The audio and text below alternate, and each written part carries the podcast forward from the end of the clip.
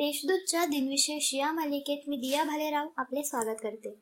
आज अठ्ठावीस मे जाणून घेऊया आजच्या दिवसाचे विशेष. चला मग आजच्या दिवसाची सुरुवात करूया सुंदर विचारांनी. डोकं शांत असेल तर निर्णय चुकत नाही. भाषा गोड असेल तर माणसं तुटत नाही. एकोणीसशे सदतीसमध्ये फॉक्स वेगन या जर्मन ऑटोमोबाईल उत्पादक कंपनीची स्थापना झाली. एकोणीसशे अठ्ठ्याण्णवमध्ये भारताने केलेल्या अणुचाचणीला उत्तर म्हणून पाकिस्तानने अणुचाचणी केली.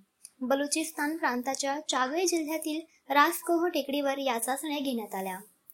आता पाहू कोणत्या चर्चित चेहऱ्यांचा आज जन्म झाला.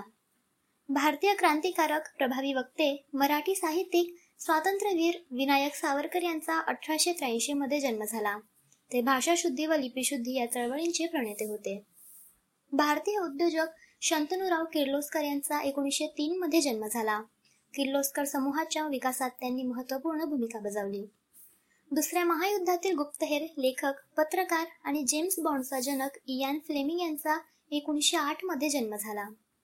तेलुगू अभिनेते दिग्दर्शक निर्माते व आंध्र प्रदेशचे दहावे मुख्यमंत्री एन टी रामाराव यांचा एकोणीसशे तेवीसमध्ये जन्म झाला.